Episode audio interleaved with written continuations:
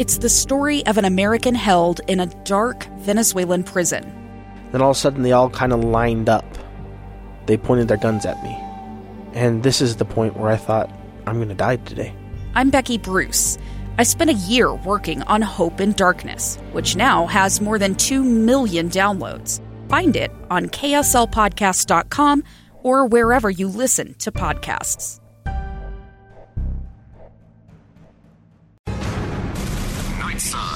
Nightside. Nightside. Nightside. This is the Nightside Project. I may be super, but I am no hero.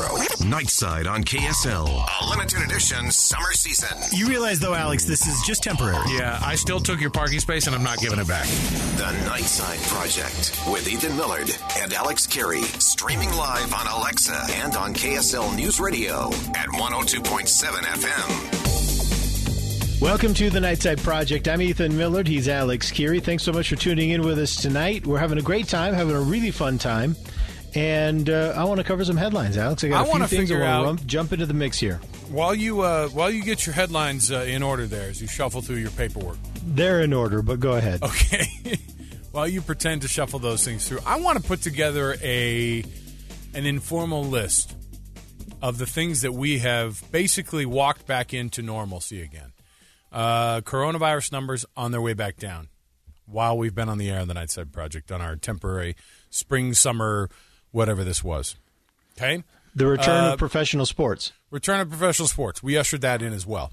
Uh, what else? Uh, uh, Disney World reopened. You're welcome. Okay, a little early, but you're welcome anyway. Uh, the return of the buffet restaurants. Buffets are back. Okay, so uh, we asked for uh, more strict rules on the on the sneeze guards. You got them. So you're welcome.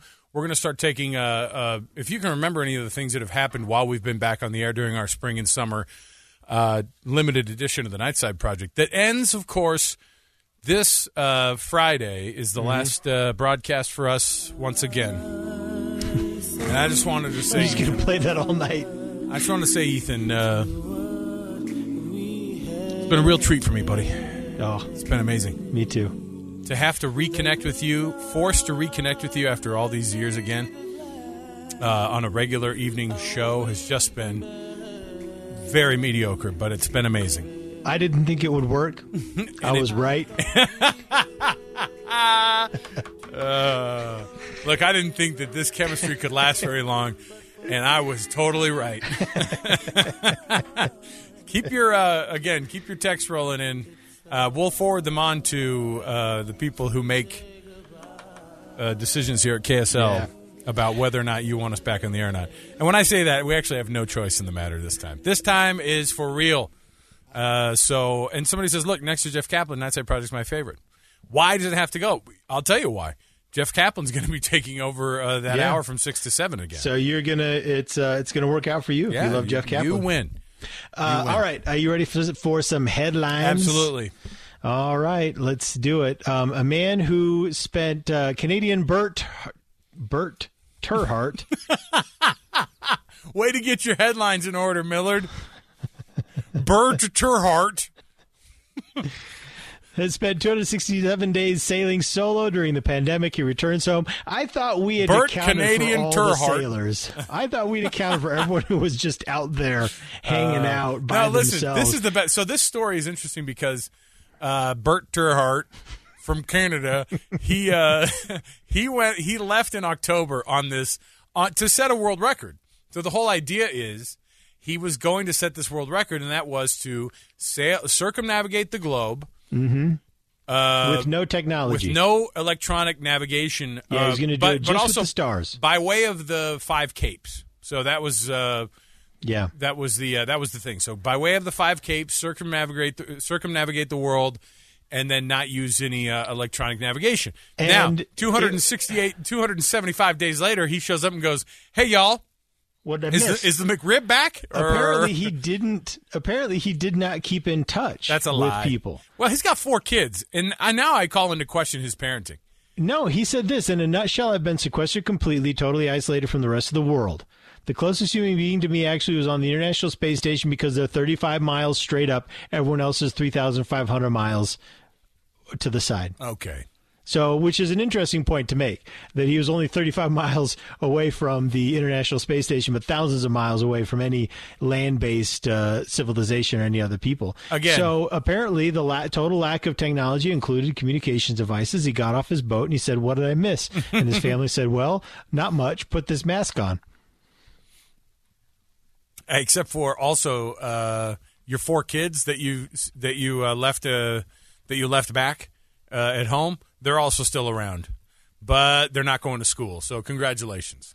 You get to Uh, babysit them. Canada, uh, normally Canada, when you show up at Canada's uh, border, they normally ask you to do They a normally- two-week quarantine. They normally shoot you, but well, they didn't have to do anything with this guy. no, they they waived it. They said, "Well, considering the circumstances, we're not going to make you quarantine." the circumstances of you not being around other human beings, but you are going to have to pay that uh, extra child support payment because you haven't been around for your kids for the past nine months. I just All in the name of circumnavigating the globe. Oh, I don't need to talk to my wife and kids for the next nine months. Why?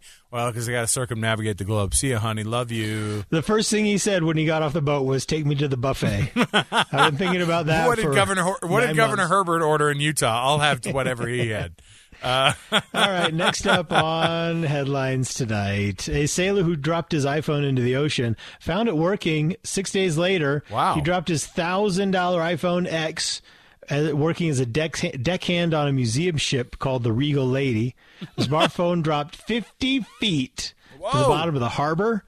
He asked a friend to dive into the harbor to retrieve the device, um, but uh, couldn't get it couldn't get to it. So he just decided, you know what? I'm going to Do it myself. no, he said I'm going to wait till low tide a week Oh. later. He quickly found his iPhone X caked in mud, and it still worked. how would you even find it? Like, I, I mean, the bottom of the ocean is, you know, the bottom of a harbor is no, that's no joke, man. Like that, you, like I would just assume it wouldn't just go straight down either.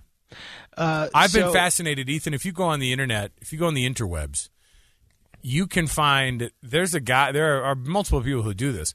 They they go out and they put on scuba gear to places that people are out there a lot of times, a lot of rivers and things like that, and they go out and they find people's stuff that they dropped at the bottom of the river over a weekend. Yeah. and then mm-hmm. they call the people back, on, or then they try to get a hold of them to give them back.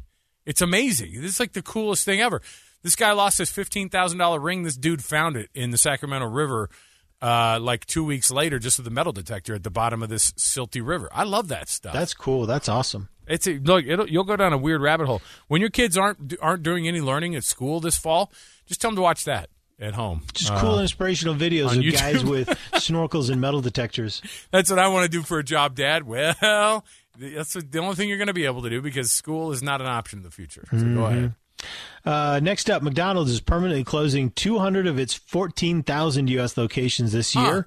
Uh, over half of those closures are locations in Walmart stores. Oh, that's interesting. Yeah, Especially there's a- because Walmart has been uh, Doing great. It's been it's been going along. So yeah, have they been Walmart's closed been doing normally? great. Is it just not? They just don't want to keep up with the. Well, it's only. I mean, there are so there'll be a hundred of the closures are in Walmart stores. Yeah. Um, I don't have the information on how many are in Walmart stores, but apparently they're not. They're a lot more than that. These are just the low volume Look, restaurants. 450 uh, Dunkin' Donuts locations are going to be closed. And- and- 450, yeah, and, I- uh, right and here a in- bunch of Starbucks too. yeah, right here in Sugar House, that Dunkin' went out. Um, they are, um, yeah, they're Starbucks is doing a 400 company on locations over the next four, 18 months that they're closing down. That's So- I, I would I would think that I mean this is that's actually probably a really smart business move uh, because they're like hey this is probably a good time to just kind of cut the fat a little bit because they you know McDonald's and and uh, and Starbucks both have more than fifteen thousand locations apiece. So Yeah. you know you you you you pare it down by three or four hundred and you just kind of cut that fat a little bit. These are these are companies that make money hand over fist normally, and especially now we saw we saw how successful McDonald's has been It's been very, very successful, and because uh, they've I- been so they've been so good. Uh, I mean, they've already been a great uh, drive-through situation. They've yeah, been, so been, they've, they've, just got gotten that better. nailed. Yeah, and you know what? And their share price has been rewarded for it too. I mean, they're within twenty. They're within about twenty bucks of their all-time high, and uh, all right, settle down, finance guy. And it's uh, and it's because it's because they've been doing so well in the pandemic. So Oh, May- maybe maybe the closures that we're seeing for McDonald's, maybe that represents something of a pivot. You know, they're saying because there's things that they're going to learn. They they this is in the news because uh, today McDonald's had their earnings report, right? So they kind of talked about the state of their business. And they talked about how a number of the trends that they saw in COVID are begin are going to be permanent. And that includes more delivery and more online orders. Well, and they're doing So a lot more working from a- home. You're going to have to just go over to a friend's house where they're making up, sausage You pick biscuits. up your Big Mac at this house. you pick up your fries at this house. yeah, yeah. It's It'll just like work. they're, they're working from home. It's good. It's fine. All right, Just hire everyone on a cul-de-sac and you just loop through. let's take the break here. Hey, when we come back, we got stuff to talk about here still on the Nightside Project. We got a vacation club. Thinking about traveling? I know you might be you might be bearish a little bit on traveling and doing the vacation thing. Let me encourage you to be bullish with some of these next headlines here. Plus, what's canceled next? Stay with us on the Nightside Project. A gun in the face. Then all of a sudden, they all kind of lined up. They pointed their guns at me. And this is the point where I thought, I'm going to die today. Started two years of horror for an American in Venezuela. They said, You need to give us your phone and get ready because you're coming with us. I'm Becky Bruce, and I spent a year researching and piecing together Josh and Tammy Holt's story about their ordeal in a notorious prison. That's when everything started to turn bad. We had another pound on the door. Boom, boom, boom. And there was the police once again. You can binge all of the episodes of Hope in Darkness on KSLPodcasts.com or wherever you get your podcasts.